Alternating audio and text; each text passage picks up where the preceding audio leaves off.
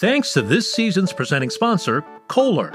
They design innovative sinks and faucets for people who do their best work in the kitchen.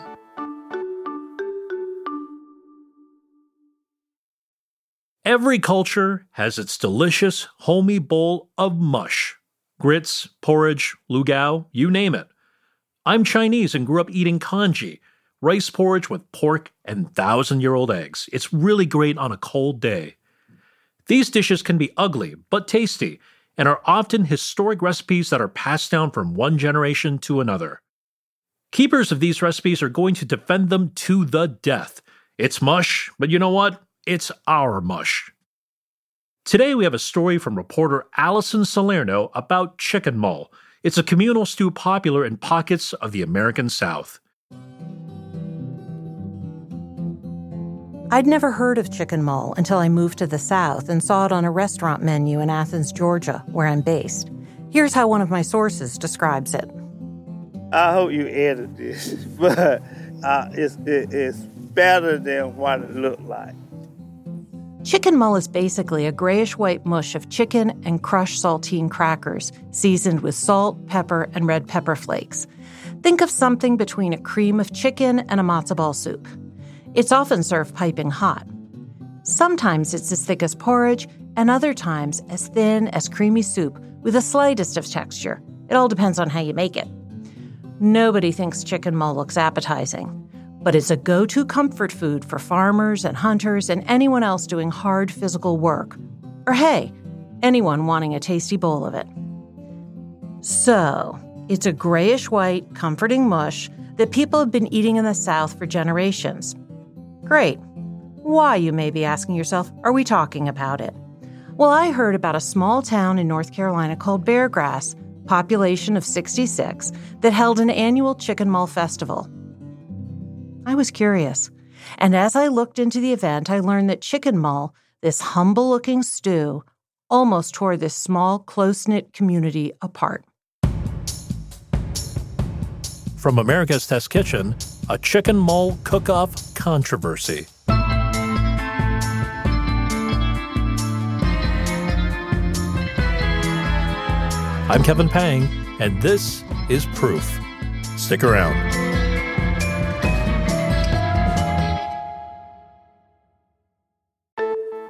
The world of food is vast.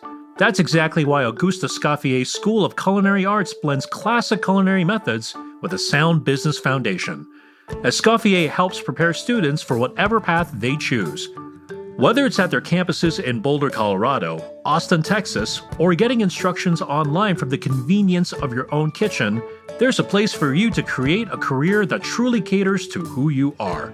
For more information, visit escoffier.edu. That's escoffier.edu.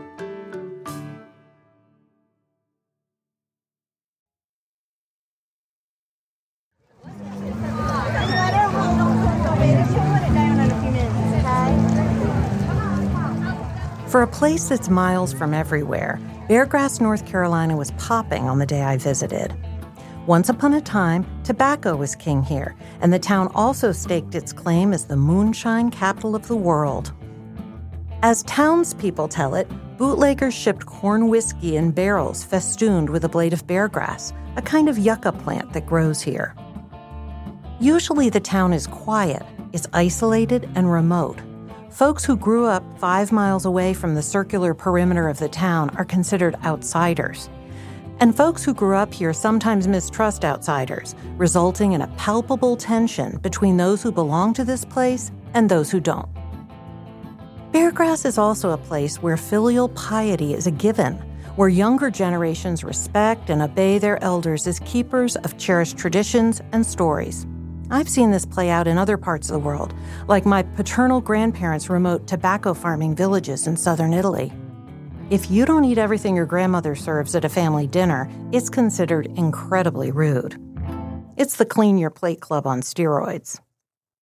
Just like folks in my grandparents' villages, Beargrass residents, many of whom are related to one another, rely on one another for support.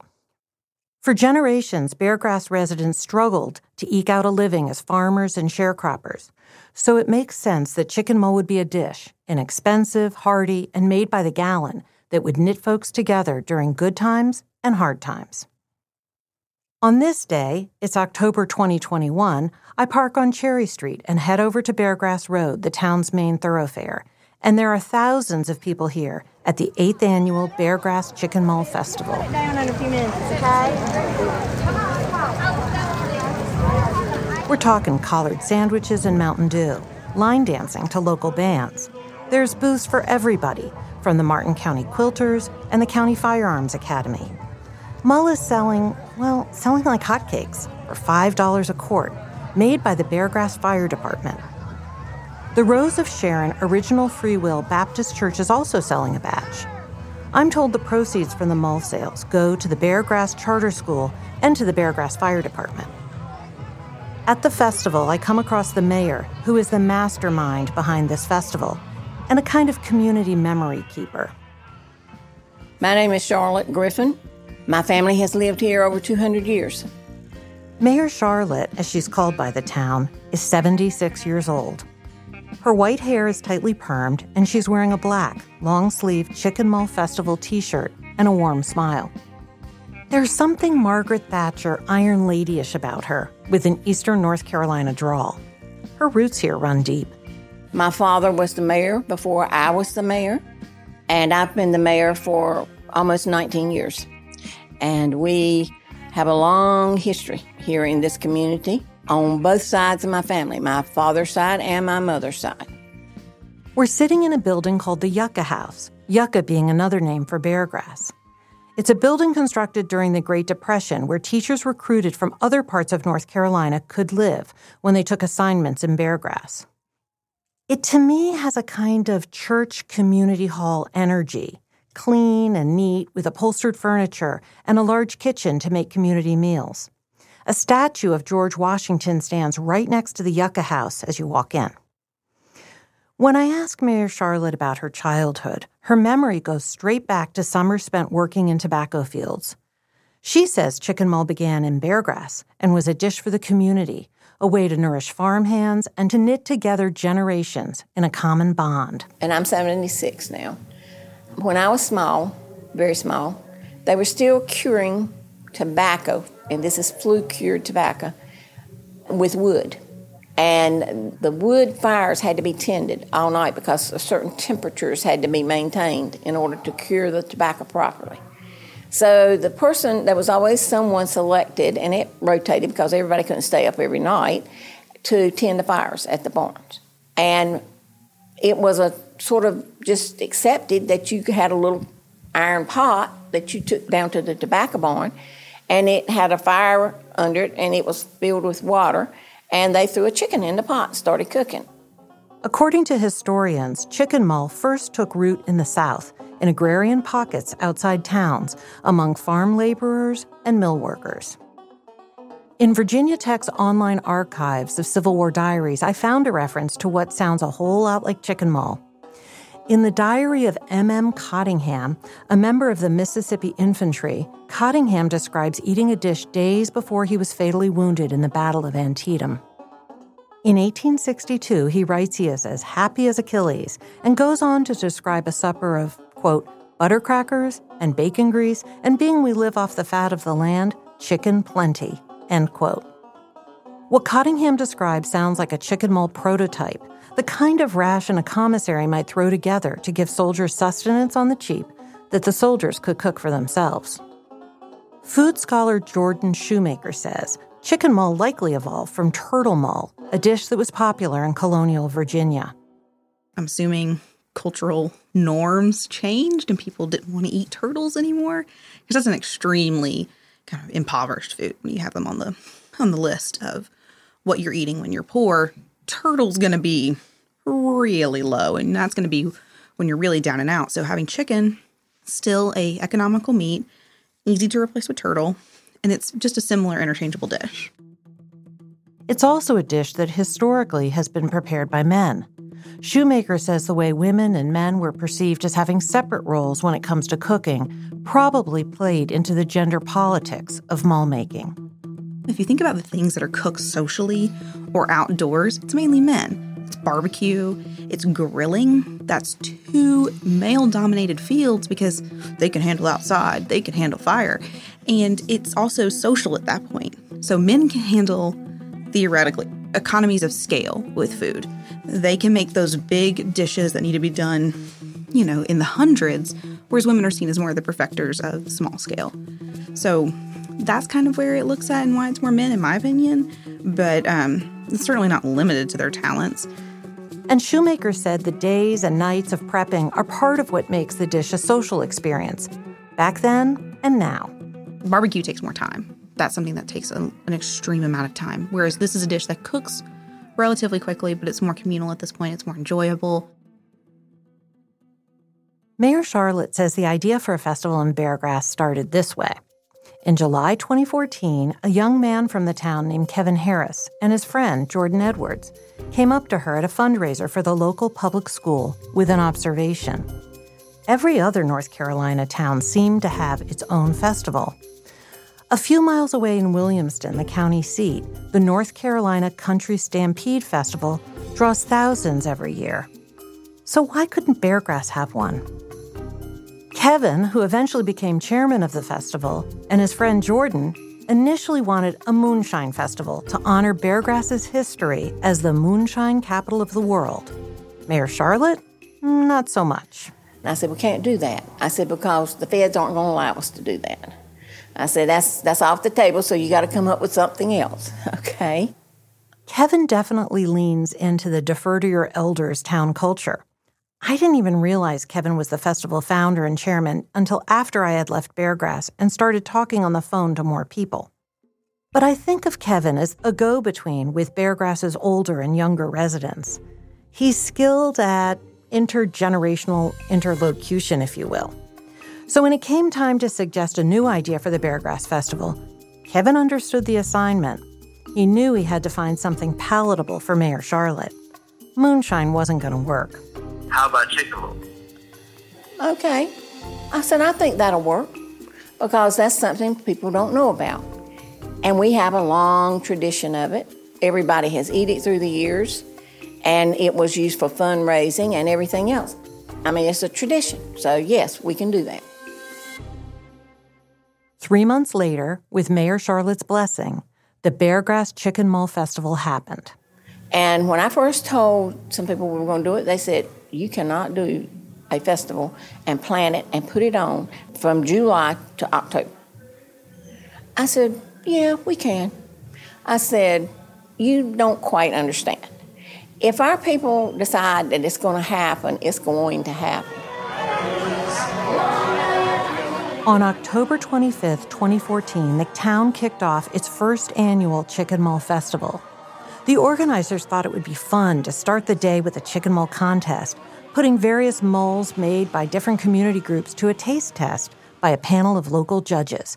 You'll notice Mayor Charlotte calls it chicken muddle, which is another name for mull. My judges were primarily people who were older people who had been making muddle for a long time, and they absolutely knew what good muddle was supposed to taste like. One judge later told a local PBS station what he looks for in a winning mull. Can't be sloppy. It's got to have a lot of chicken. It's got to have seasoning. You don't season it for six people. You got to season it for people who won't eat. That first year, 13 local mull-making groups participated in the Chicken Mull Cook-Off Contest. Among the contestants were the Goddards, a group of veterans called the AMVETS, and a team of brothers in their 20s called the Winds. Lucas Goddard was 22 at the time, and his older brother Eric and their dad made a big batch of mull. They were the first to show up downtown early in the morning. Once we got the chicken boiled, we had to pick the chicken, get all the bones and everything, all the fat and stuff off. Mm-hmm. And once we got all that done, we put it back in the pot with the broth. And while we put that back in with our seasonings, or additional seasonings, we would start crushing the crackers Lucas is about 6 feet tall, a happy-go-lucky guy who wears a baseball cap most of the time. He describes himself as competitive, but not super competitive. A go-along, get-along kind of guy with quiet self-confidence. Lucas describes Chicken Mole this way. It looks like a, I don't know, I heard somebody use the term one time. It's called beargrass oatmeal. Lucas says his family's mole is distinctive because of a secret ingredient. Cream of celery soup. That's how you get your different flavors. Some people use cream of mushroom. Some people use cream of chicken. That's where you get your differences in your flavors. Depends on how much red pepper and black pepper you put in there, too, because, I mean, some people make it pretty hot. And I like it like that, too, but when we made it for the festival, we didn't make it super hot because, we were trying to make it for an abundance of people, Another group in the cook-off was the Wynne brothers, Eric Wynne and his twin brothers, Trent and Brent. The Wynnes had a lot of confidence. They called themselves the winning team. That's W-Y-N-N-E. They even wore T-shirts that said the winning team. When I caught up with him on the phone, Brent Wynne said everybody participating had a secret ingredient. His family's? The first year, our secret ingredient was Chick-fil-A chicken nuggets, and we kind of shredded those up and put them in there. They'd driven 30 minutes south to the closest Chick-fil-A to buy those nuggets. We don't have chicken and mushroom soup, chicken and whatever else they want to put in it. That's Kenneth Wallace, a member of AMVETS, or American Veterans. He's a member of another competing group and apparently more of a purist when it comes to what goes into Chicken Mole. Kenneth's got a toothy smile and a gray goatee. He's deliberate in his speech. He uses as few words as he can to make his points. I got the sense he's a rule follower and a tradition follower. Black pepper, salt, and red pepper. That's it. Black pepper, salt, and red pepper. That's it. Kenneth is a Vietnam vet. He became a member of the AMVETS when he ran into their fundraiser in a Piggly Wiggly supermarket lot. Chicken Mole became an unlikely recruiting tool. And I had gone into Piggly Wiggly, and a guy called me over and asked if I wanted to buy some. Huh. And I looked in the pot, and I'm going to be honest with you, I told myself, man, there ain't no way in the world I can eat that stuff. Why is that? I hope you edited this. But anyway, it doesn't look great, it's right? Ugly. What does it look like? It doesn't look great. It's better than what it looked like. And I tasted it. Yeah, man, this stuff is good. The first year at the Chicken Mole Festival, Kevin remembers thinking that the AMVET recipe was a real contender. They made authentic mole. No extra ingredients like Chick-fil-A nuggets or cream of celery soup, boiled eggs, or, God forbid, tomatoes or mushrooms. As the group stirred their chicken mole pots and the morning went by, it became time for the judges to adjudicate who'd win the first annual chicken mole contest. Over the years, contestants have mulled what makes the best recipe. Boiled eggs. Some people like boiled eggs, some don't. I have seen people put celery, but to me, I just like chicken and crackers in the seasoning. Some folks have put canned corn in there, and carrots and stuff. I don't particularly care for that, but, everybody's got their own recipe. That first year of the cook-off, 3 judges went around to each mole station to sample the mole.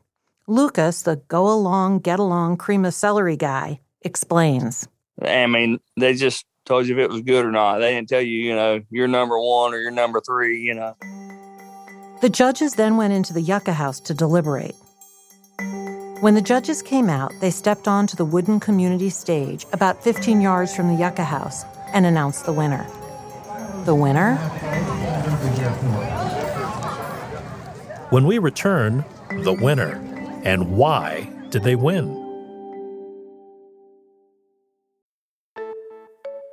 You deserve a kitchen that works for you. Kohler sinks come in varying depths and basins so that you get your perfect fit. Their workstation sinks provide accessories to support all of your washing, rinsing, and storage needs. All of Kohler's sinks and faucets are designed to make your kitchen look its best while still getting your cooking goals accomplished. And what a relief that is, especially during the holidays. Visit Kohler.com to learn more.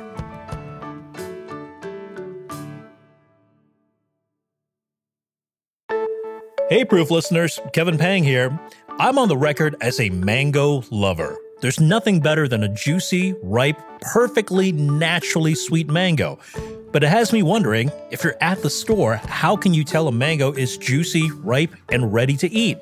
Well, lucky for me, my colleague Sasha Coleman, a test cook at America's Test Kitchen, knows just the technique when it comes to spotting a ripe mango. Hey, Sasha. Hey, Kevin. So I've seen a lot of mango varieties at the store, and they come in many different colors. So I feel like judging the ripeness by how red or yellow the mangoes are. And that doesn't really work. So tell me, how do you know when mangoes are ripe? There are a lot of different mango varieties available year-round. There's Tommy Atkins, there's Honey, there's Kent, you name it. So don't judge a mango by its color. What I like to do is pick one up and squeeze it gently. If there's a little gift to the mango, it's likely ripe. Oh, that's interesting. So pick it up, use your hands, give it a gentle squeeze. It shouldn't be too firm or too mushy. If there's just a little bit of a give, that's how I can tell it's ripe. Exactly. Well, how about that?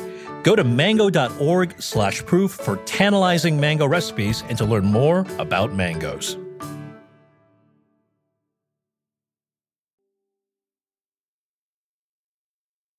And now, back to our story. The winner of the first annual Chicken Mull Contest was Kenneth Wallace's AMVETS group. Brent Wynne of the Chick-fil-A Nuggets fame says his team should have won, but that the judges wanted to show respect to the older generation. Yeah, we finished second, yeah. In my opinion, we got robbed, but, I don't... Why'd you get robbed? Why do you think you got robbed? Well, we thought it was a conspiracy. They're the old dogs, and everybody was rooting for them, and it wasn't a blind taste test at the time, so they were doing... the judges they knew who they were tasting, and we thought that was a little suspect. So, the story in our family is, we may have finished second, but we thought we had the best recipe that year.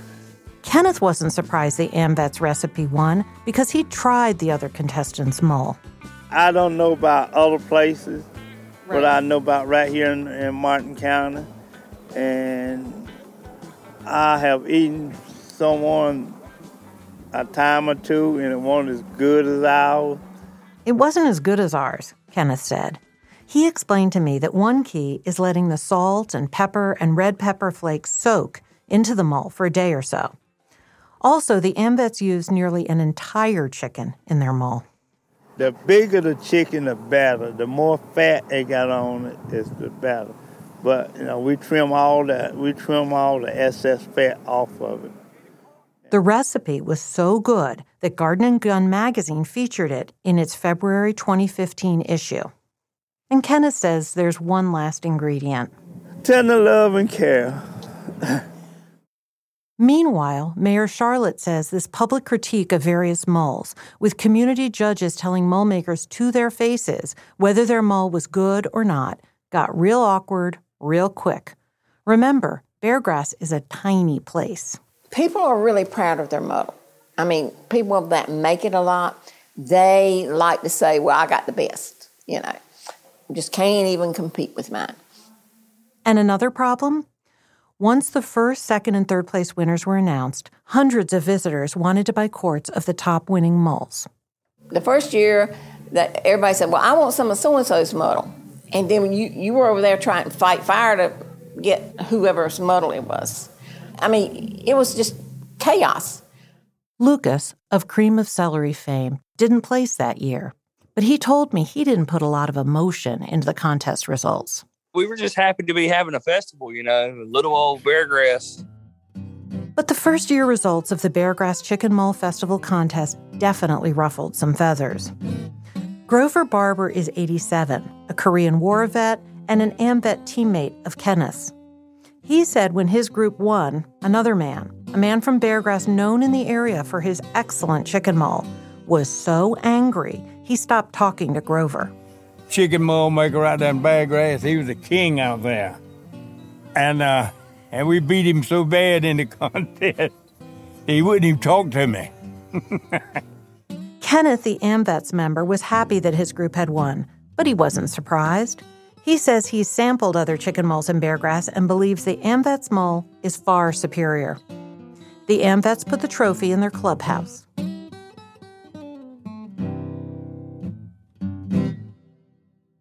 Having learned their lessons from the first year, the second annual chicken mull making competition looked a little different. This time, the judges sampled the entries with a blind taste test inside the Yucca House. The Wynne brothers were feeling confident, so confident they once again wore their T-shirts, declaring themselves the winning team. They figured they had an excellent shot at first place, especially when the judges didn't know this time whose mull was whose. And once again, the Wynnes put in their secret ingredient, those shredded Chick-fil-A nuggets. Their confidence was high. The judges emerged from the Yucca House and announced the winner of the second annual Beargrass Chicken Mull Festival contest. Once again, the AMVETS recipe won. Lucas, who hadn't cared much about who won the first year, remembers feeling puzzled at the second-year results. Was the AMVETS chicken mull recipe really so much better than everyone else's? He'd tried lots of local mull and didn't think so. We were like, yeah, wow, yeah, the AMVETS won again. They're a bunch of really great guys, and they do have really great mull. We were like, wow, they won again. And the winning team? We finished dead last. Get out. We used the exact same recipe. In 2016, year 3 of the Beargrass Chicken Mull Festival, the mull makers who hadn't won the contest still had a bit of hope. The Wynne brothers opted out of the third year of the contest, not because they were upset, but because they went on vacation. The judges once again wouldn't know whose mull they were sampling. And the mull makers who hadn't won the contest figured they still had a shot. What were the odds, after all, of the AMVETS dominating 3 years in a row? Well, they did. Lucas remembers the other mull makers were angry and resentful. Some of Beargrass chicken mull makers were even saying the contest was rigged. Lucas, whose family's mull never won an award, told me he didn't buy into that conspiracy theory, but he did acknowledge being flabbergasted by how the AMVETS kept winning. I was just kind of shocked that I was like, okay, well, maybe we got a chance this year, It's just kind of concerning when it's like, well, we don't have a chance. The AMVETS are going to win every year. Kenneth of the AMVETS said he could tell other mull makers were jealous and resentful. He'd even begun hearing they might get rid of the contest the following year. They kept giving us the runaround about whether they're going to have it or not and everything. It became clear to Mayor Charlotte after the third year of the festival that the mull-making contest needed to be canceled. The mull makers were changing up traditional recipes in an effort to win the contest. And the contest was causing hurt feelings over a dish designed to bring the community together. While everybody likes a good competition, and bragging rights, that in and of itself created a little bit of friction, that was not the intent. I mean, you do not want somebody to feel like that, maybe because their take on it was not exactly what someone else's was, that theirs wasn't as good or didn't meet the expectations. The contest went against everything chicken mull is supposed to be about. Contest organizers had unwittingly pitted mull makers against each other. The year 2016 was the last time the Beargrass Chicken Mull Festival held a contest. Now only a handful of mull makers make and sell mull. Mull makers spend days preparing hundreds of gallons of chicken mull, and they raise money for the Beargrass Charter School and the Beargrass Fire Department. There's no competition. It's all for charity. Mayor Charlotte said eliminating the contest was the right decision. Well, number one, it eliminated your problems as far as how you were going to handle the different takes on how to prepare the mull. You knew it was going to be prepared in the traditional manner to give the people attending the festival the most authentic taste of what mull was and how it was prepared.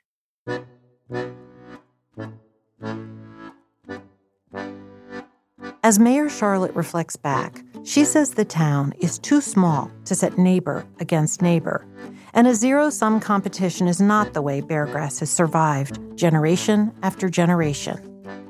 It was just something that at the time it seemed like, okay, people have chili contests, people have barbecue cooking contests, they have all kinds of contests. But in the end, it was not well acclimated for the intent of what we wanted. It didn't play out in the same way because, in fact, most of these other contests attract people from long distances away, and it's a whole different dynamic. In the years since the contest has been gone, the Beargrass Chicken Mull Festival has returned to its roots, a gathering to raise funds for the community, using its distinctive dish to celebrate its past and to attract curious outsiders. Last year, the festival attracted thousands of visitors and sold hundreds of gallons of mull. The folks I talked to at the festival were so happy to be there, catching up with friends they might not have seen in a while, sharing laughs, maybe some gossip, tapping their feet to the music from local bands, and loading up on chicken mull. As for the AMVETS, they no longer cook their award-winning mull for the festival. But you can sample their mull 2 Fridays a month at the place where it all started for Kenneth Wallace, in the Piggly Wiggly parking lot in Williamston. They sell the chicken mull for $5 a quart. You can't miss them. They operate out of a bright blue food truck at the edge of the parking lot, the side by the peanut processing plant. I know what you need before you need it. Oh, I know that. Here's Kenneth. We do the chicken mull for a fundraiser. The AMVETS, we don't get no support from the county or the government. Or, you know, we have bills, and so we have to raise money to pay our bills. So that's why we still make chicken mull. Now, we were doing it before Beargrass was doing the chicken mull contest. Without the drama of a chicken mull contest, without the hurt feelings and jealousies of people for whom the dish is a key part of their cultural identity, organizers have managed to restore the festival's original intent, to connect townspeople and to show outsiders a strong and cohesive community. But in the end, we humans are human. The fussing and arguing over chicken mull recipes is familiar to anyone who's ever gone to a family holiday meal. Did Uncle Emilio use the right kind of beans? Why did Grandma switch up her twice-baked potato recipe? And who ever heard of chocolate marshmallows on top of the sweet potato casserole? As for Lucas, he's joined the Beargrass Fire Department. He likes the direction the Beargrass Chicken Mull Festival has taken. I just love the fact that all the people come to the community, you know. It's just, that's what it's about for me. I've been able to see it from all sides. I originally started competing in the festival, and then they did away with the competition. So I started cooking with the fire department, which, you know, that was fun. I did that for a few years. And then they asked me to join the committee right before I got on the town board. So now I've pretty much seen it from all sides, you know. Here in Beargrass, the mull makers are doing their own thing in their own corners. They're agreeing to stay out of each other's way, as they have for more than a century in this pocket of eastern North Carolina. Men continue to make chicken mull and raise money for the needs of their community. It was messy getting here, but I can't imagine, with a dish so revered in a community so protective of its traditions, that this story could have played out any other way.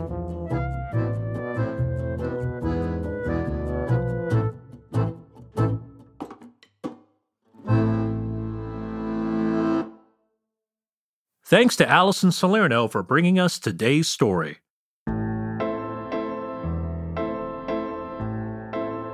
If you like Proof, be sure to subscribe wherever you listen so you'll get new episodes as soon as they drop. And while you're there, why not leave us a rating or write us a review? It really helps other people find the show. This episode of Proof is hosted by me, Kevin Pang, and the podcast is made by the following cast of characters. I'm Yumi Araki, the managing producer. I'm executive producer Caitlin Kelleher. I'm supervising producer Caroline Rickert. I'm Terrence Johnson, and I'm the associate producer. I'm Alex Curran Cardarelli, and I'm also an associate producer.